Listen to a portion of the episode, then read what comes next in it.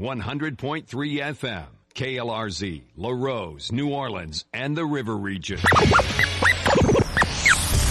It's the Sports Hangover with Gus Kattengell. Hello, sports fans. Well, hello there. Local sports, national sports. The GCAT has got you covered. Oh, you made a wise choice, my friend. Time to tee it up and let it fly. It's the Sports Hangover with Gus Kattengell. Check it out, George. It is Thursday, June 2nd. Saints OTA number two for the media. I believe six overall in the books. We'll hear from head coach Dennis Allen here coming up here shortly. We'll be with you. It is Thursday, which means normally it is the crew of Katie's, but due to uh, a technical difficulty, we cannot make it out there today, but we will be there tomorrow. So tomorrow we'll be over at Francesca's Deli over on Harrison. We will um, see you then, and we may may even have I might be able to have time to go get the Monster Jam tickets to give away. So we're going to be doing that for the next couple of weeks as Monster Jam is coming over to the Superdome in July, and I will have passes for you, pit passes, all of that. So I will let you know when I have those in my hand, and you'll be able to come get them on Thursdays. I'll be there. You come on in, say you want some, and uh, we'll send you on your merry way. Uh, we have plenty of observations from what we saw at practice today. It kind of seemed like light day. There were some players that we saw last week we didn't see this week, and there were some players that we didn't see last week that we saw this week.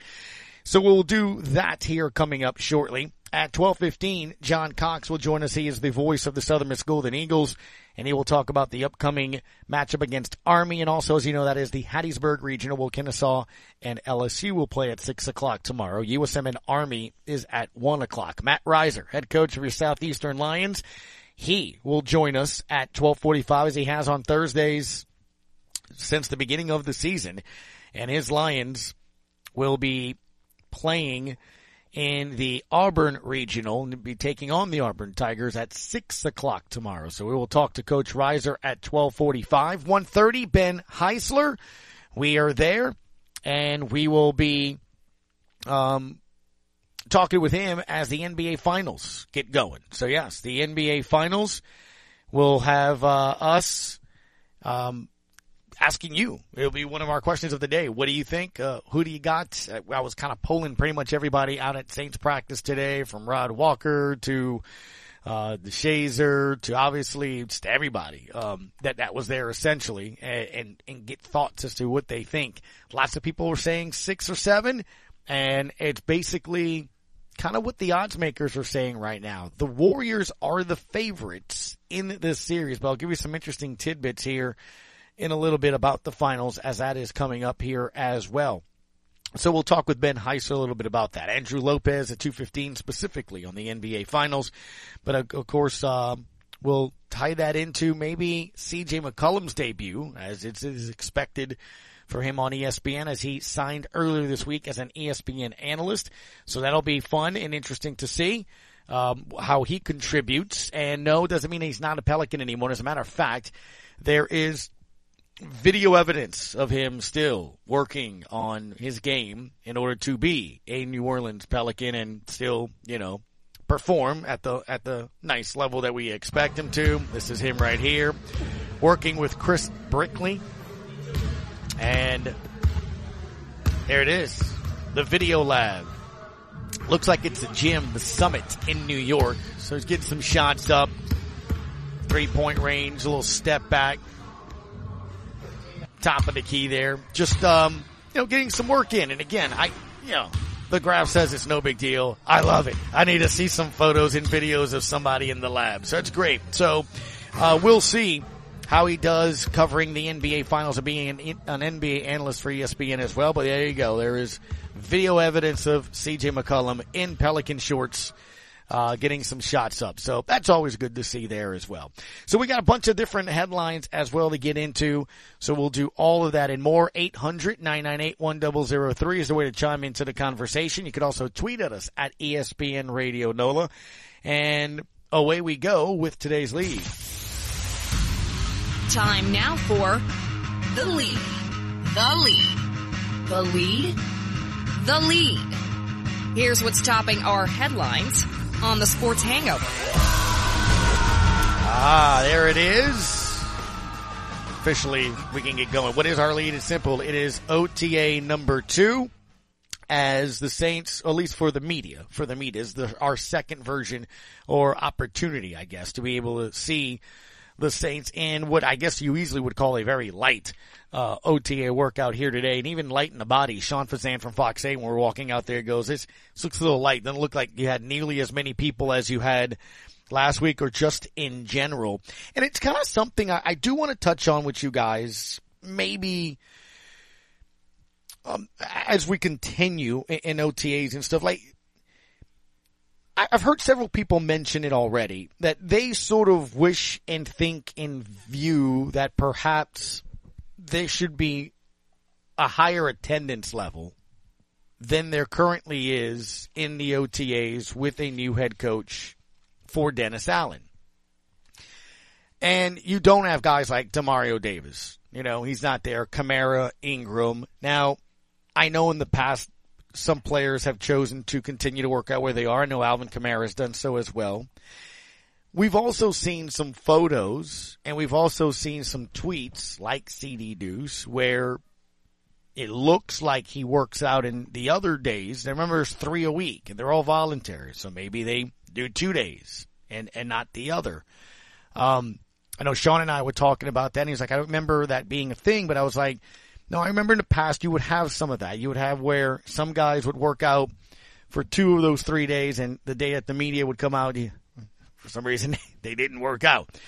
But so I, I don't know how to sort of feel about that. I, I get it and I understand it. You would want to have as much attendance and you remember there was OTAs in the past where you had 100% attendance or, and, and Sean Payton was, was happy that everybody was sort of, they were sort of tongue in cheek when he would say it's voluntary.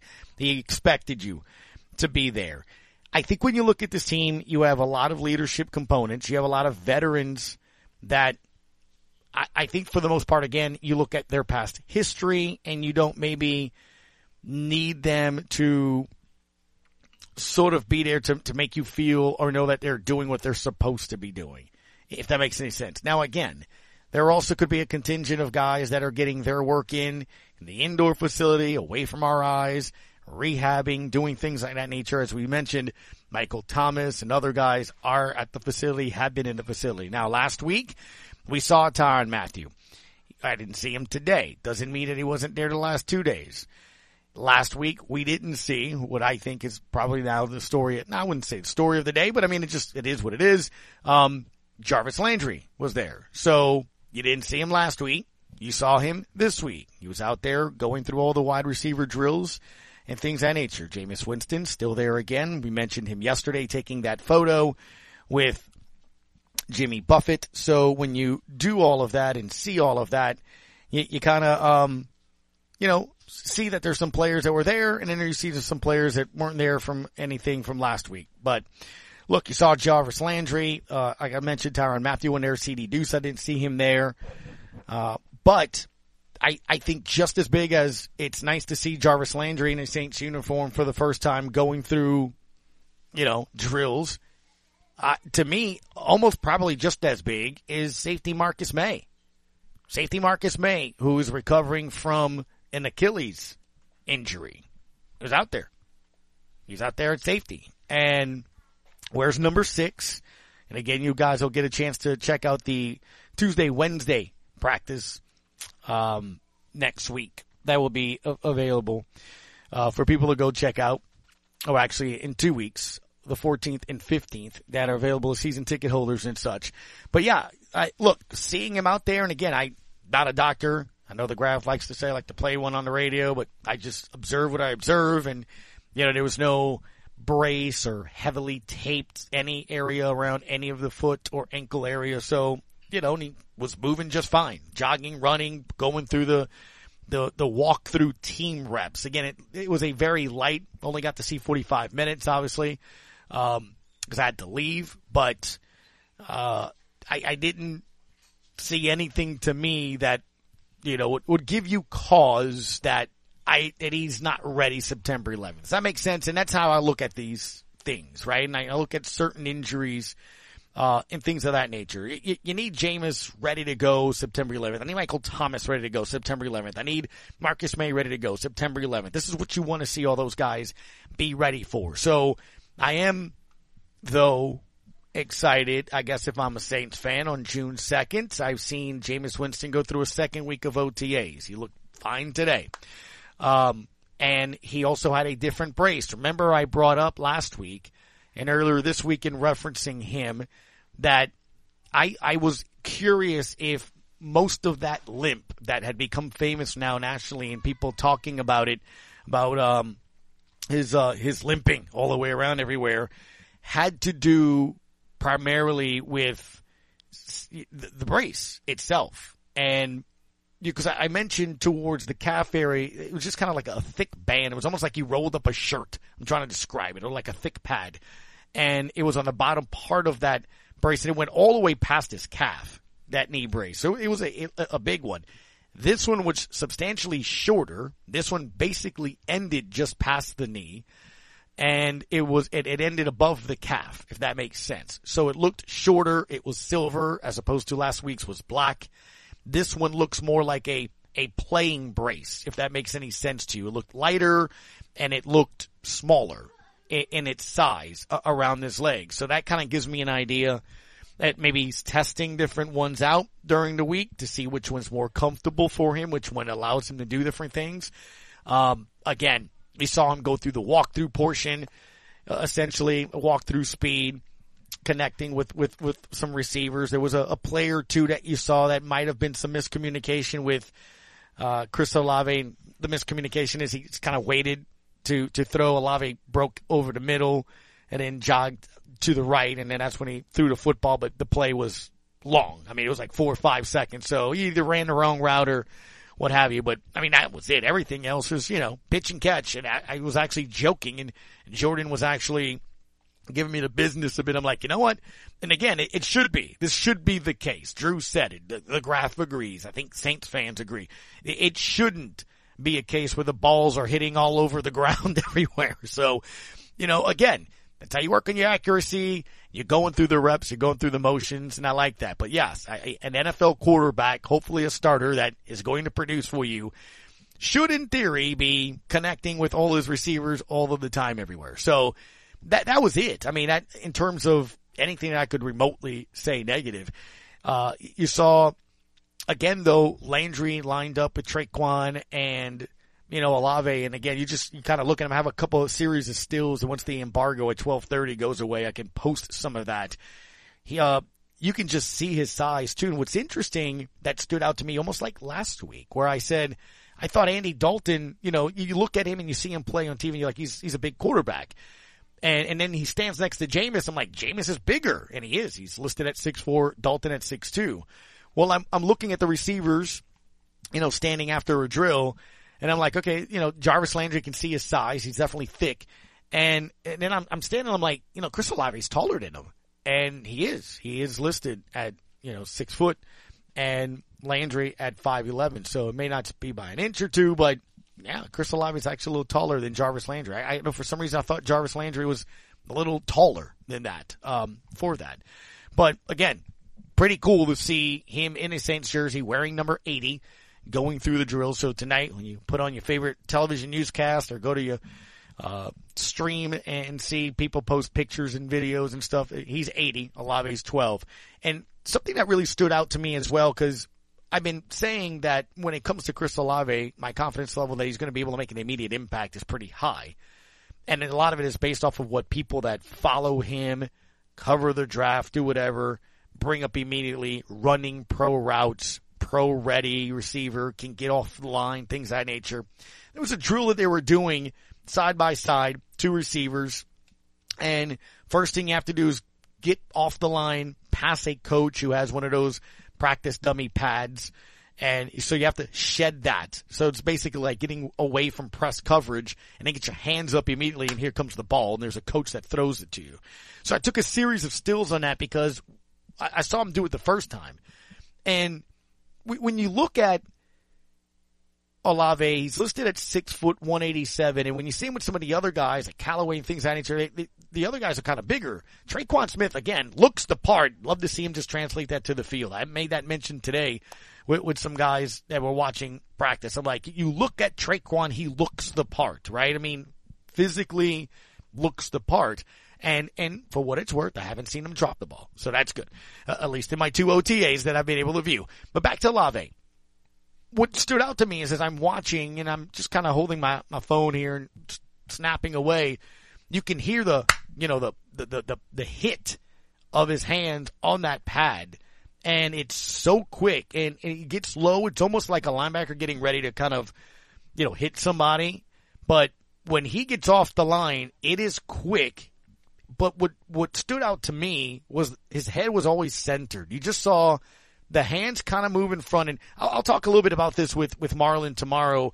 It's almost like they're doing a swim move, right, to to get away from the hands or the coverage or that pad, but it's so fast. And then he just he he does a quick sidestep and he's by you. I mean, I mean, he's, and that's what stood out to me. And again, I don't think the photos will do it justice.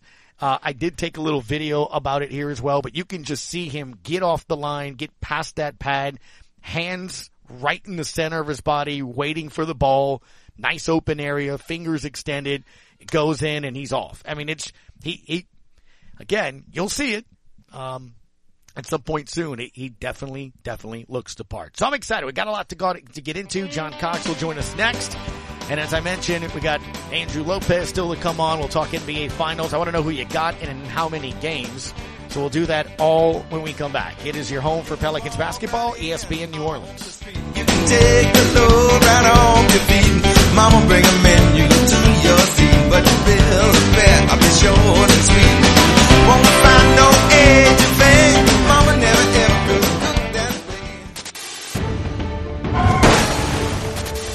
Delivery trucks rush all over town and sometimes cause king-size accidents. The King firm has trial attorneys experienced at handling crashes involving delivery trucks. They can help fight for your medical bills, lost wages, and pain and suffering.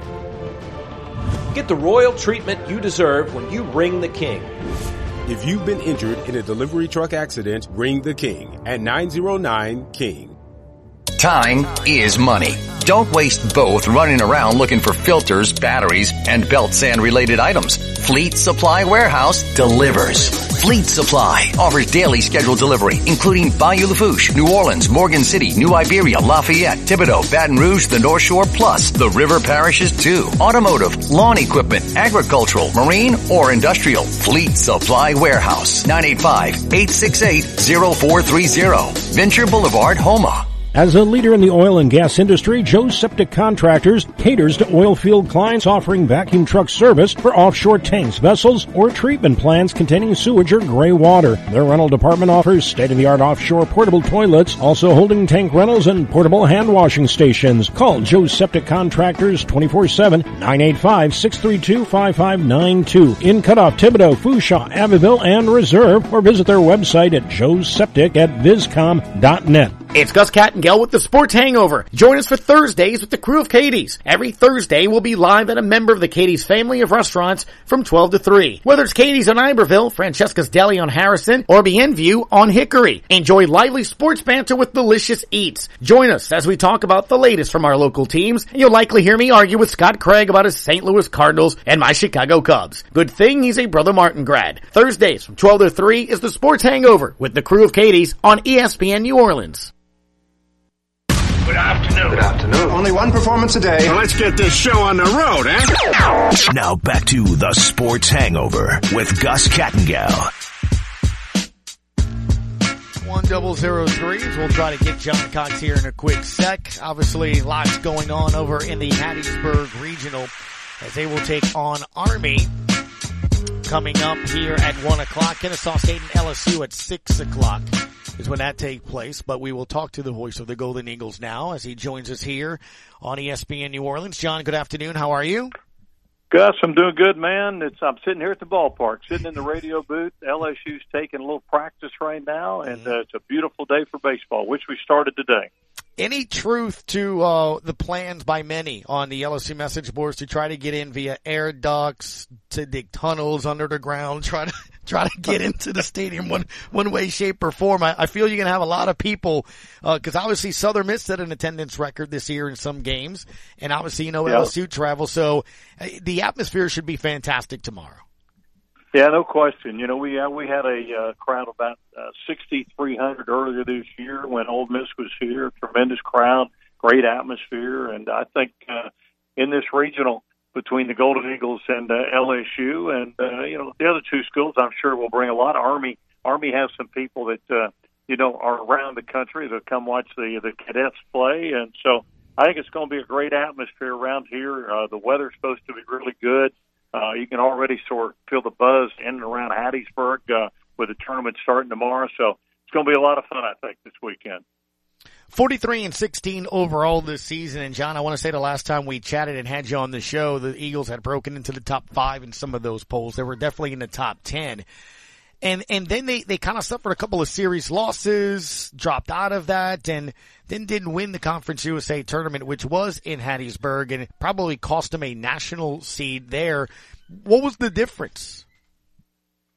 Well, I think initially, you know, we had that 15 game winning streak. We only lost a couple of times in the month of April. And, uh, in my opinion, what kind of, uh, was the key factor there is we lost a couple of starters. We lost our left fielder, Reece Ewing, was out. He missed about 19 days, and we lost Slade Wilks, who is the designated hitter. He missed about two weeks, and so those were two parts of that puzzle that really fit together really, really well uh, there in that uh, early in the season. And those guys missed some time there right towards the end of April. We had that 15 game winning streak snap just as those guys were kind of getting back into the lineup. But uh, I think once those two guys have gotten back, which they have here the last few weeks, you see a lot of the things that uh, made the Golden Eagles pretty good this year. Granted, they did lose in the tournament, lost twice to UTSA, a team that mm-hmm. was really, really good, probably playing as well as anybody in Conference USA at the end of the year. But uh, I think the things that made the Golden Eagles really good this year have been their starting pitching. And, uh, you know, they've been able to up and down that lineup. There's not a lot of guys you can, uh, that are easy outs in that, in that lineup. So, uh, I think they've kind of got the things back to kind of where they want to be, and uh, I'm excited to see what they can do in this regional this weekend. Speaking with John Cox, voice of the Southern Miss Golden Eagles, you mentioned the pitching. Had Andrew Abity on earlier this week to talk about the team, and I said, you know, I, I can't think of many schools, and, and when you go at this time of the year, you'd like to have depth that pitching, or at least that starting pitching, and maybe have two aces. That would be, you know, fantastic if you have that. And I said, I'm not off on that. And he goes, I, I might make the case for three. Or is Southern Miss really that fortunate to maybe have a pitcher that could be quote unquote a Friday starter that can actually pitch on the weekend? Well, I mean, the, the three guys we're using right now, the, the three man starting rotation in that, on that weekend, all those guys were really good. Tanner Hall, who was picked as the uh, the best player in the state of Mississippi, baseball player in the state of Mississippi, and Hunter Riggins is the fifth guy at Delta State. He's been the Saturday guy. And Hurston Ruler, this guy brings it up there about 98, 99 miles an hour, has been uh, the guy who worked on a Sunday. But I think I got uh, several other guys that could step into that starting role if you needed a fourth and even a, a fifth pitcher. I think mm-hmm. the pitching staff is probably as deep as anybody in the country. Earned run average is right there about 3.00, right in that uh, range. Uh, they've only uh, given up 32 home runs this year. They uh, struck out a lot of guys. So I, I like our I like our pitching staff. I like the way uh, the guys all sort of know their role, whether it be a starter or a middle relief guy or mm-hmm. or the guys that come in and close from uh, time to time. So I like the pitching. That's been one of the strengths of this team all year long. They helped us win 43 games. So I think think the pitching staff is built to play a uh, you know an, a regional where you might need uh, you know five, six, seven, eight pitchers to come in and help you out over the weekend. John, what about on the the other side of things, on the offensive side? Obviously, I feel like Southern Miss has some power. We've seen some players be able to get the ball out of the ballpark. Are also capable of perhaps kind of spreading it around the field and, and winning that way. Yeah, I'd say they're hitting 283 as a team, but they hit 77 home runs this year. They've got five guys who hit 10 or more home runs, led by Christopher Sargent, who hit uh, 20, has hit 20 so far this year. And I think now he's got 37 in his career over his uh, couple of years here at Southern Miss. So you know, they've got the long ball capability, and it's really uh, become a bigger part maybe of the offense here down the stretch than it was early in the year. But uh, they've got some really good guys. Uh, Dustin Dickerson's probably been the most consistent. He's the shortstop uh, for the team, a 340 hitter who is is more of a singles doubles guy, but he gets on base and scores runs. And uh, Carson Paetow's a guy who is a, a redshirt freshman who hit 291 this year with 13 home runs. He's had a, a tremendous, tremendous year.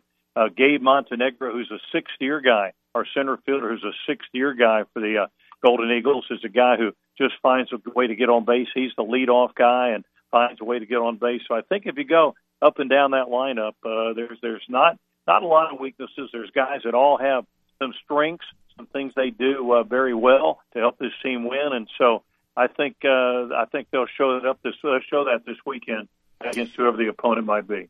So the hitting and the pitching's there, and I also think John, one of the things that it's going to make this weekend interesting for Southern Miss is they they've played some teams out of conference midweek games that are kind of you know, again, setting the attendance record there at home, but kind of highly contested, much less to say there's some teams in the conference, right? Louisiana Tech and other teams that, uh, kind of have that, that feel of what a regional atmosphere will be like. And you got some veteran presence in this team. I mean, you go back to, you know, the series with La Tech last year. So I, I think they would be as prepared as you can be from an atmosphere and handling big game mo- emotions and, and moments because they've they've been in them, huh? Yeah, I think you're right. I think it's a team that uh, you know over the year has played in uh, some tough environments, had great crowds here at uh, Pete Taylor Park. You know, and and even in, in Conference USA, uh, when you look at uh, uh, Texas San Antonio, UTSA, you look at uh, a team uh, like that who probably should have made the NCAA regionals. I thought they would. Old Dominion is another one who uh, you know was right there on the verge of getting in uh, to the postseason. So you know you played a bunch of games against teams like that.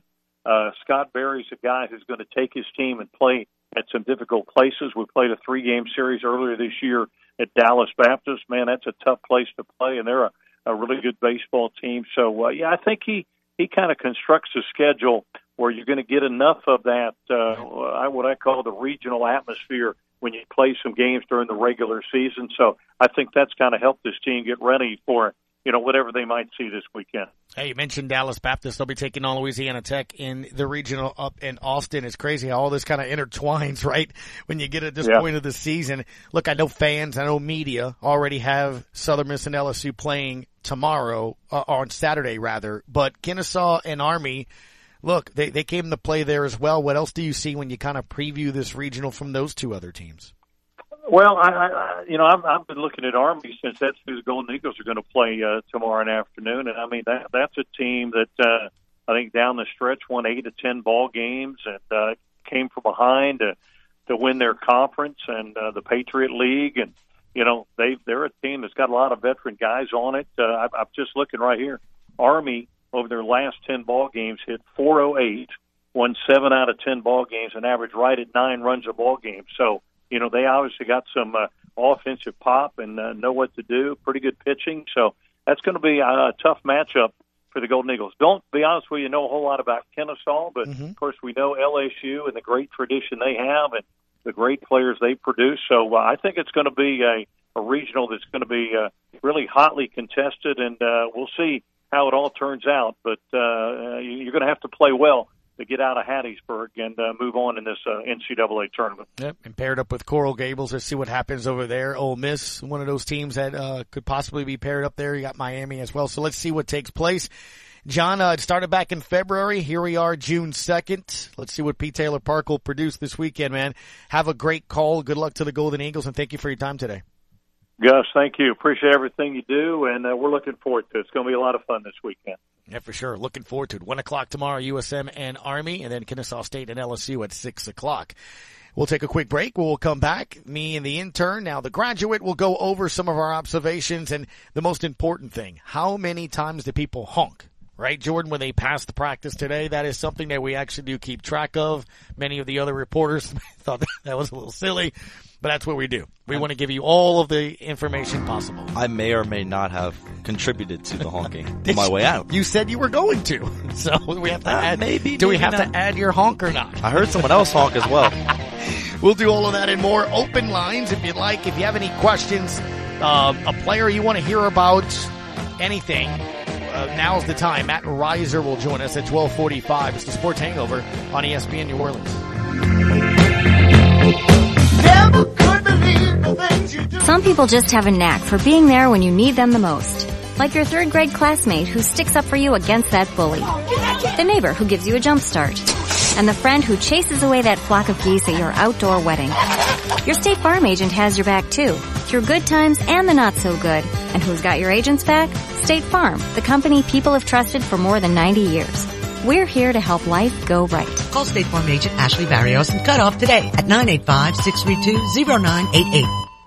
Individual rates, coverage offerings, and savings may vary, subject to terms and conditions, not available in all areas. Actual pie customer. Workers' comp can crush a small business. Every year it would jump 5, 10, 15, 20%, even though there was never any claims. And that's where I was struggling as a growing business. That's Mike Lozier, owner of Gutter Plumber, a small business in New Jersey. A while back, Mike found his workers' comp costs rising. Luckily, he discovered Pie Insurance. From start to finish, it was extremely easy. They quickly came back to me with a plan that was affordable for me. Are you overpaying for workers' comp? Just go to saveonpie.com, share a few details about your business, and you could save up to 30% with no hassle or hidden fees. Like Mike, we think you'll be glad you did. I'm very happy that I moved over to Pie for my workers' comp so that I can grow my company while not breaking the bank. Find out how much you could save with Pie Insurance. Ask your agent or get a quote at saveonpie.com. That's saveonpie.com. You want to feel important. You want to be a part of something bigger, something that matters and can help change things. You want to feel like you belong. We know. We felt that way too. And that's why we did something about it. We aren't just Army National Guard soldiers. We are normal people just like you. And together, we can make a difference. Take on your legacy. Visit NationalGuard.com to find out more. Sponsored by the Louisiana Army National Guard. Aired by the Louisiana Association of Broadcasters and this station. Come on, citizen! What are you waiting for? Pick up the phone. We want you to be on the show. Now back to the Sports Hangover with Gus Kattengell. Welcome back to the Sports Hangover. A big night in the NBA. NBA Finals, and that will lead us into the question of the day, Thursday's question of the day. Tonight is game one of the NBA Finals. When you think of NBA Finals, what is the first thing that comes to mind? You could comment or call in 800-998-1003 or tweet at us at ESPN Radio New Orleans. Um, yeah, so that, that's, that's kind of what I would probably be looking at tonight, uh, is the NBA Finals, uh, with the Golden State Warriors and the Boston Celtics. Jayson Tatum and Stephen Curry are going to be going at each other head to head. Big storylines. One has uh, historic implications for Curry, and then Jayson Tatum. Can he finally lead his team through the gauntlet that which was the East and bring them an NBA championship? I believe this would be the 18th time that they win the NBA championship. The Boston Celtics. I'm pretty sure. I'll have to look it up to make Mhm. sure it's correct. I think this is the 22nd time that the Boston Celtics have been in an NBA final. These are some interesting uh, tidbits I saw this morning on the coverage on ESPN, and again, we'll speak with Andrew Lopez coming up at two fifteen about that. Um, they're seven and zero in NBA Finals after winning Game One. Seven and zero. Um, so doing that, that's pretty good. Fourteen straight best of seven series. Golden State has won after winning Game One.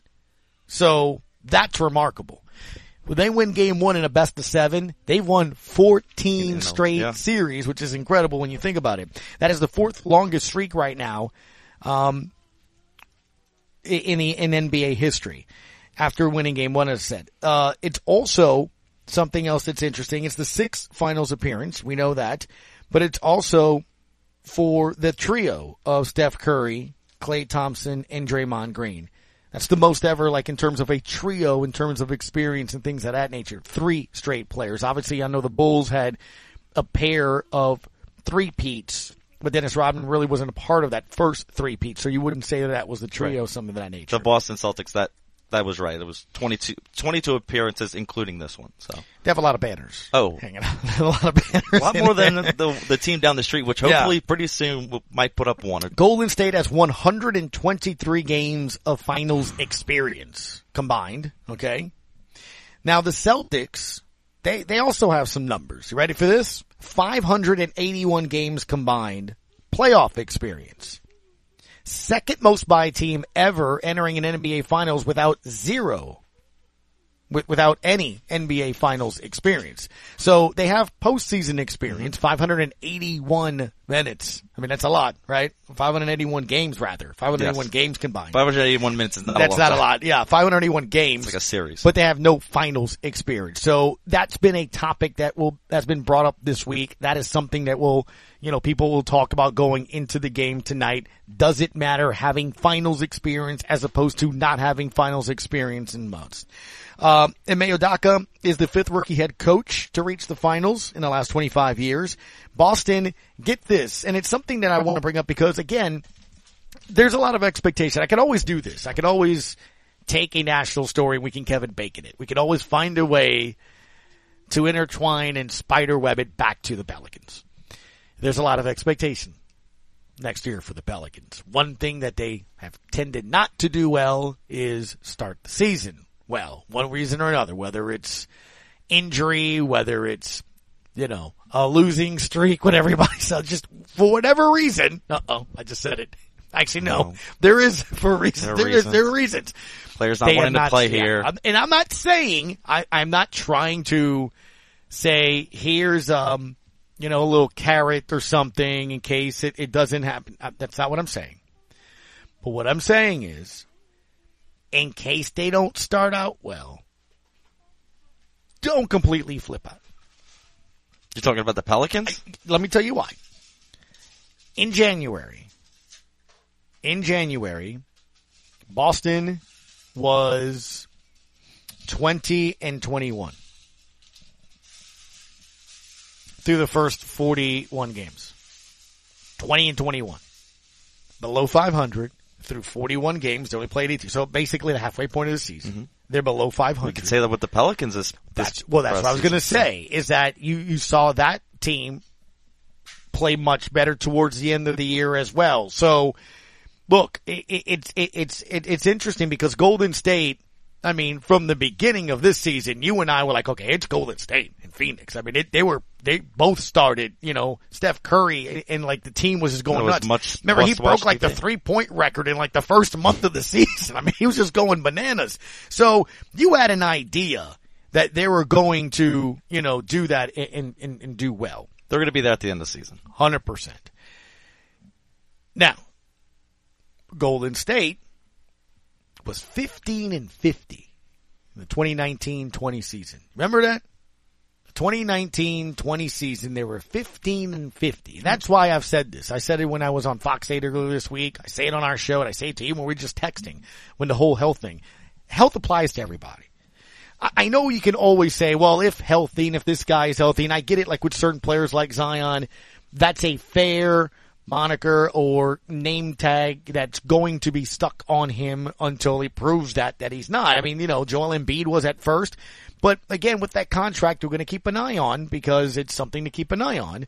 Steph Curry, a lot of people don't remember, was injured a lot before in that rookie deal, and we'll talk to Andrew a little bit about that. But he signed a contract like Joel Embiid, where it was performance based in terms of hitting markers, how many games you played, and then that escalated to how much money you would get, as opposed to here's a sheet of paper, fully guaranteed contract. Now we've talked about this. You know how I feel about it. Me, I got the good vibes going. I got everything moving along. If I'm still feeling he's all in 100%, here's a sheet of paper, just sign it.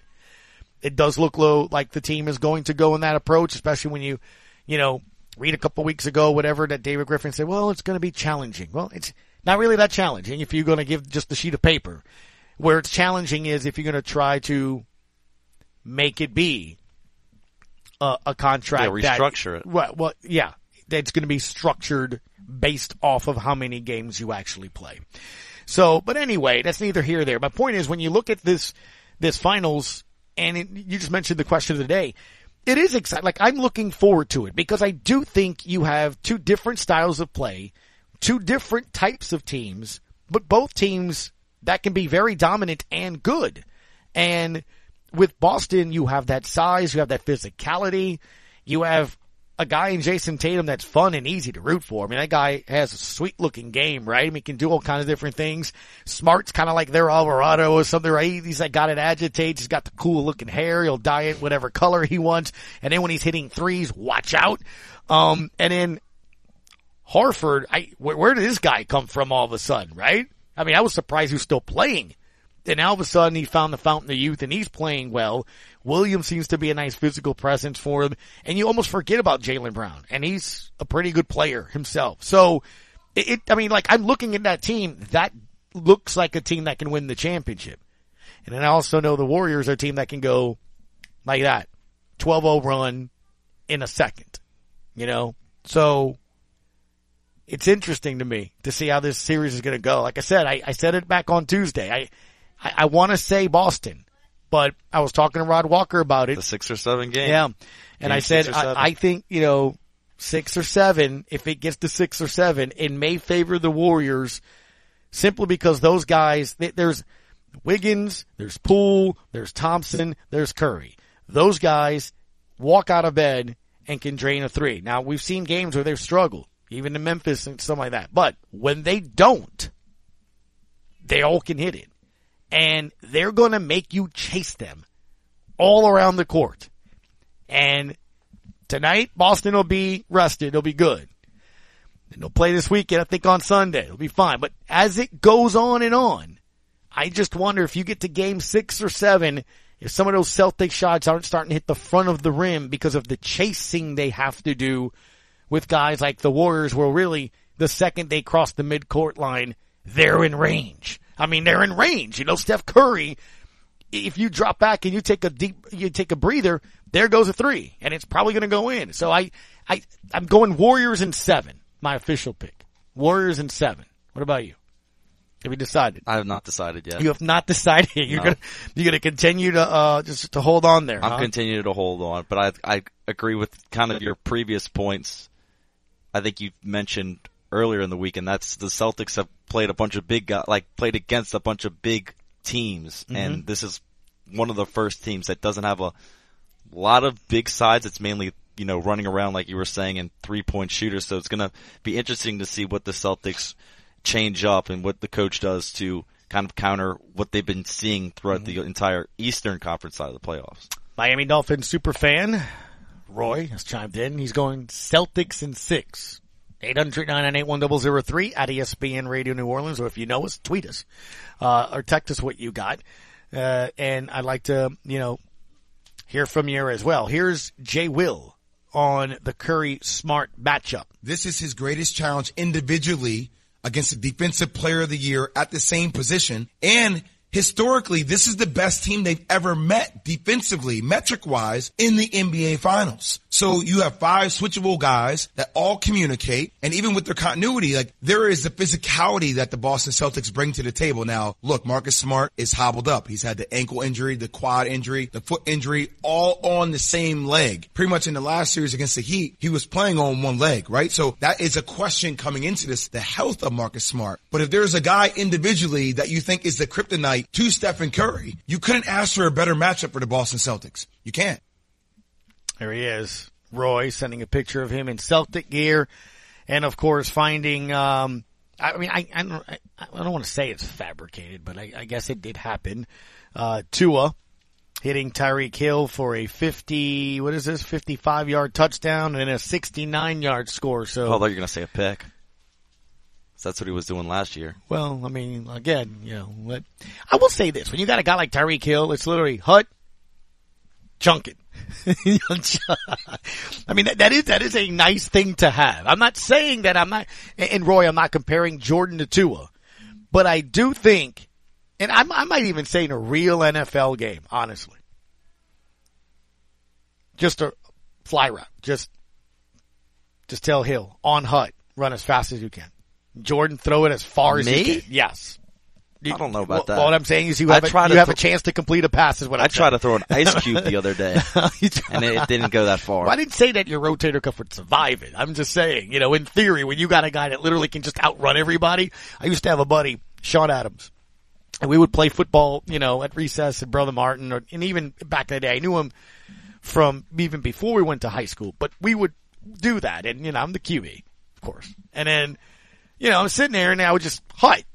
And he would start on the left side of the field and I'd throw it as deep as I could on the right side of the field. Cause then he would go and the second I throw it, he would cross the field, outrun everybody and get, he ran track. I mean, like it was just, it really was very easy. He'd be on the right side of the field. Hut, and he'd always tell me, he's like, why do you throw it so far in the opposite end? I'm like, cause I know you can outrun everybody. So, I mean, that, but that, that's what I literally would do. Gus Kattengell to compare himself. Yeah. To Tua? Well, I guess so. Or to an at the NFL, very to, least. to an NFL quarterback. Well, yeah, I mean, don't overthink it. It's what I keep saying. Don't That's the over, same mentality. Don't overthink it. Yeah, there's no reason to overthink it. There's no reason to Just overthink throw it. the ball up. Hey, how many drops did you see today at the OTA? I only saw one. You only saw one out of the entire OTA. Yeah, but that was like, it was kind of overthrown. Do you know who threw that? Yeah, I actually do. I think it was Ian Book. Yeah, I know. I was gonna- There's a difference out there. There's a difference out there. Bless his heart. He stays out there trying. though. that's good. That's all. I can, that's all I'll you go, want. I'll go out there and start trying for Yeah. a couple. I would too. thousand. Hundred percent. Matt Riser, head coach of the Southeastern Lions, buddy. We'll give him a buzz next, and we will chat with him as his team is getting ready to play regional baseball as well. They will take on Auburn up there in the plains. We'll speak with them next on ESPN New Orleans. To have fun, so come on in. Come on in and win. It's magic. Cash magic. Come and feel the magic. Cash magic. Great news for our video poker players. Cash Magic Larose has reopened. Yes, Cash Magic Larose is open and bigger and better than ever in our brand new casino right here in Larose on Highway 308. So come on in and win. You'll always be a VIP. Cash magic. Gambling problem 877-770 stop. I'm Ben Utecht. I played high school, college, and pro football, helping my team win the 2006 championship. It was an amazing day, but it can't compare to the joy I feel every day with my loving wife and three beautiful daughters. My football career ended after I suffered my fifth concussion. Did you know that over a million athletes suffer a concussion each year? That includes boys and girls, every age, every type and level of sport. It isn't always clear that a player has had a concussion. So parents, athletes, and coaches need to learn about concussion signs and symptoms. The American Academy of Neurology recommends athletes thought to have a concussion be immediately removed from play and not returned until assessed by a healthcare professional trained in concussion. This isn't just about sports. It's about your brain. When in doubt, sit it out. Learn more at aan.com slash concussion. That's aan.com slash concussion. A message from the American Academy of Neurology. They say that once you give him control, he'll own your brain forever. Now back to the Sports Hangover with Gus Kattengell. 800-998-1003. So way to chop into the conversation. We'll have an open segment to start next hour, but now, as we have on Thursdays, we bring in head coach Matt Riser of the Southeastern Lions. Coach, how are you? Good afternoon. Fantastic, my man. We uh, were sitting in Auburn, Alabama, getting ready to play a regional, so it couldn't be any better. No doubt about it. 30 and 29 now overall to get to that 30th win, sir. I mean, look, I, I don't know. Do y'all like it to, to, to go the, the, the hard way? I mean, you need, you needed two wins against UNO and in order to get to McNeese and then you, you drop the first one. And again, we can blame Jordan. Now he's now a graduate though. Uh, and then you go and get two at McNeese and, and look, six and no in elimination games this year. Yeah, man, just so proud of the guys. Uh, for them to get to enjoy that moment, hoist the trophy up, I just, uh, they deserved it, man. They, they've done so much and gone through so much this year and have stuck together together, regardless of who's trying to challenge it or, you know, what the circumstance may be, the adversity we faced. And, um, yeah, so I, I'll be honest with you, the first two minutes after, after we dogpiled or after they dogpiled, I just kind of sat there and, and, and all and took it all in. Didn't say a whole lot of words because, uh, I was just so happy for them excited for them to be able to enjoy that moment.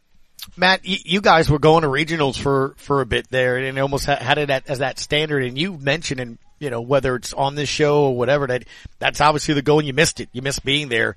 As you mentioned, you're watching the dog pile and you're seeing that happen again. That, that had to be fulfilling and, and rewarding, but especially, I guess I want to ask you, how does that compare to some of the other regional teams that you've had with what you had to go through this year? Yeah, I'll, I'll be honest with you. This is definitely the most rewarding one we've had. Uh, you know, four regionals now in eight seasons, and uh, yeah, by far the most rewarding one. I've, got we've had some teams, man, and some of those clubs and some players that I dearly love, and they are absolute warriors. But just what this team had to endure all year long with the injuries, also what we did personally through the fall and the hurricane, everything else, man, all the odds stacked against them, right? Eight and eighteen, zero and four in conference play I mean, it's like a 30 for 30, right? What if I told you? Uh, and so, you know, for them to be able to, again, enjoy that moment, but now get to this point, right? Again, mm-hmm. we're still going. Uh, this is not just, uh, that wasn't the end. Uh, this is just the beginning. That's the same conversations that we had in the Hammond pod when we lost game one. Uh, same conversation we had when we lost game one at McNeese in the championship series is, hey man, this is just the beginning of the journey. Continue to ride the momentum and the wave of what we're doing and believe in each other and, and watch what happens. So, uh, like we told him, man, this is fourth in eight years, and, and we're not here just to say, hey, man, uh, hey, we're here, you know, hello, thanks for for coming, you know, and playing. Uh, this is a situation where we're here to win it, man. Uh, yeah. I think we've got a good matchup uh, in what we're doing. Also, we got the blue bloods of college baseball, you know, coming over to Auburn, and uh, but now you look, you got Florida State and UCLA, right? The amount of College World Series appearances that they have combined. Also, right. UCLA's got a few national championships in there. Why not? You know, and then they've got the premier matchup uh, going tomorrow in the day game. You know, they're they're number ones matching up. Apparently, that's two of the best arms in the country. So, uh, couldn't ask for a better opportunity to showcase what we've got because we've got a, a team full of competitors that love love each other and love to get out in the field and do it and, and play together. And uh, in all honesty, this is the the platform and, and the atmosphere that they want to be in to also go perform and show what they got. Speak with Matt Riser, head coach of the Southeastern Lions. I think one of the things too, eh, obviously you get to this part of the season, you mentioned those three other teams in the regional, they're probably all looking things up too and looking at statistics and going, well, how does this team kind of get in there? But, you know, having followed your journey every Thursday when you join us, coach, you, you see it's piecemealing here and there, some starters or some pitching, guys stepping up. We talked last week about the base pass and the importance of being able to do that. You, you guys literally no walked off a game right on Saturday by by by a walk by having a good yep. eye. I mean, so yep. it's really winning in every facet that you can, right? And it all matters when you think about it. Every little part of the game, if you all do it together, can add to a win. Yeah, absolutely. Well, that's what somebody asked. You know, what's the key to beating Auburn tomorrow night? And then I like anything, but especially you know once you get to this point, you're facing you know guys like Sonny DiChiara, the co-SEC Player of the Year. It's going to be the free nineties, and and however that comes about, whether it's the walks, the HBPs, you know, the eyes up play, the stolen bases, the first to third. In all honesty, in that championship game, you go back and watch Game Three. Rhett Rosevere's base run that he had in Game Three, strike out with a runner at third, right. Shade Thomas, instead of feeling sorry for himself, you know, sprints to first base like he's supposed to. Rosevere comes on the backside on a release and scores a run in a situation that he shouldn't score. Uh, you go to game two and Joe Delaney and what he did, right? Everybody's got to roll, embrace your role, do it to the best of your ability. Levin Good has the at bat to get the hit. We pinch run Delaney. He's still second. Aaron throw gets to third base, and then also we squeeze him in and just the uh, the swim move of, of of the year, right, to get into the plate and tie the ball game up two two. So you know, obviously that's all a part of what we do, our aggression, how we go about things. But those free nineties obviously play a huge part, especially now when you're facing you know an offense like Auburn. That swim move. It, this is a photo you guys have on, on the school website, uh, lionsports.net. It's fantastic because McNeese has like that blue artificial surface, that batting circle there. So it almost looks like water in there, man. I just, uh, can't imagine what it was like. So when you look at, at this regional though, and and you mentioned, look, everybody has good players here. Everyone has good pitching, and everyone's earned this spot here. I've enjoyed what you've told me about your message and, and, messages that you've had this season, and a lot of it is the mental aspect of it. What is your approach yep. to your team when you go into play tomorrow? Yeah, I mean, obviously, you know, the guys are excited about the opportunity and playing in a regional, and this is Auburn's first regional they've hosted since 2010. So I think tickets sold out, you know, in literally 30 minutes, and and so you know, people calling left and right. I remember being at Coach Show on Monday, half the crowd got tickets, half the crowd didn't. They were already sold out. How quickly it got about. So obviously, it's going to be electric tomorrow night, but continue to remind them in the message, hey man, we'll play with energy, but don't play emotion start playing emotionally, you get unfocused of what you're mm-hmm. trying to do and trying to get accomplished, and and that can get the better of you sometimes. So obviously, juices will be flowing tomorrow night. It'll, it'll be a, a matter of, of harnessing those and controlling those. Continue to play with energy and excitement, but in the same sense, don't play emotionally so we don't get unfocused so we can execute whatever game plan that we have. And, you know, simple. And, and when we turn this thing around, you know, and did that total reset back after the Nicholls series, you know, the, the main theme that continued to come up, especially when we won that incarnate word deal, was just win the moment. There's going to be five or six games throughout the year that's got to change uh, chance to change the course of your season. But the same thing inside of a game. There's five or six moments inside the game that's got to change the course of the game, right? So do a good job identifying those moments. That might be in the first, it might be in the sixth, it might be in the bottom of the ninth with the you know game winning run at third base. But identify those moments, take a deep breath, and just win that moment. And if you win enough moments, you're going to look up and you're going to win the day. You're going to be where you want to be. So continue to not complicate this thing. Keep it in that simple uh, thought process. Don't worry about what was or what is to come. Stay in the moment, win the moment, and we can win the day. And so if they keep that mindset, man, they'll be in good shape. Coach, finally, as a wrap up for you, um, I think one of the things that we always talk about on those Thursdays before the season starts is just the state of baseball in Louisiana. Four teams, your school is one of four teams that's, that is in regional play, three winning their conference tournaments. It just goes back to what we say at the beginning of the year, huh? That these non-conference games, I mean, the, the teams that are in these tournaments, you've played them, or, you know, one way, shape, or form. And it, it, it's, it's why Louisiana, man. Yeah, you're exactly right. Well, you know, we've got six opponents that we played during the season uh, that are in regional play, and, and all six of those opponents were, were non-conference opponents. So that that lets you know uh, what we did non-conference schedule wise. And you know, people ask, "I mean, does that does that help you moving forward into a regional? You know, at Auburn?" I said, "Absolutely. You know, yeah. we've already played Arkansas, LSU, Ole Miss, why not the entire SEC West with Auburn? So." You know, get out there and enjoy the moment. We've been in those atmospheres. We played on Friday night in Arkansas with you know, the pig suey going and calling the hogs and all that kind of good stuff. So, you know, these guys, that energizes them. They enjoy those mm-hmm. moments. You know, they embrace those moments. And, and that's the moments that they do a good job of just staying locked in and focused on what we're trying to get accomplished. And, uh, you know, obviously, I think that's the reason we made the run there at the end of the year is that non-conference schedule we played. Wasn't the result we wanted right, but when we talk about process, uh, this team has done as good as any, any team we've ever had uh, sticking to the process, the consistency of showing up each and every single day, regardless of beating Ole Miss or beating Arkansas or losing, you know, 23 to 1 to Tulane or, you know, beating La Tech 4 or 3 or getting swept at Nicholls.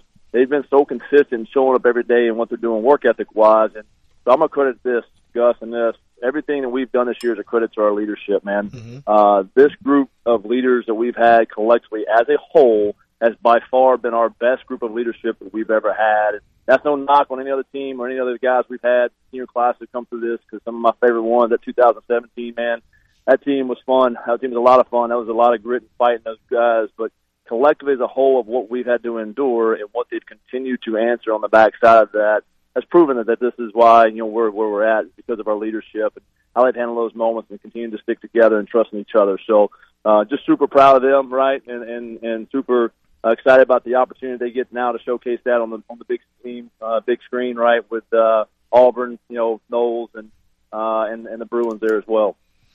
Be interesting to see Hammond on the jerseys when there's Auburn, UCLA, and Florida State up there in the plains, coach.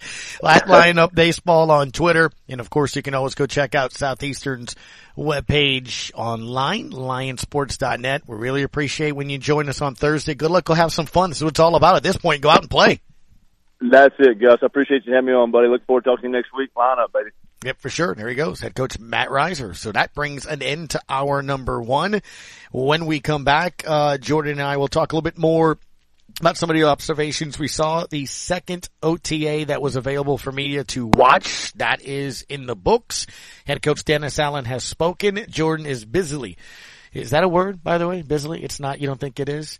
As my son now wants me to help fix his Mr. Potato Head. Can I do it during the break? Okay, thank you. Uh, when we come back, we'll talk about that. Hear from head coach Dennis Allen here as well. Andrew Lopez coming up at 2.15 and Ben Heisler. You got any, uh, questions for Nons Maker?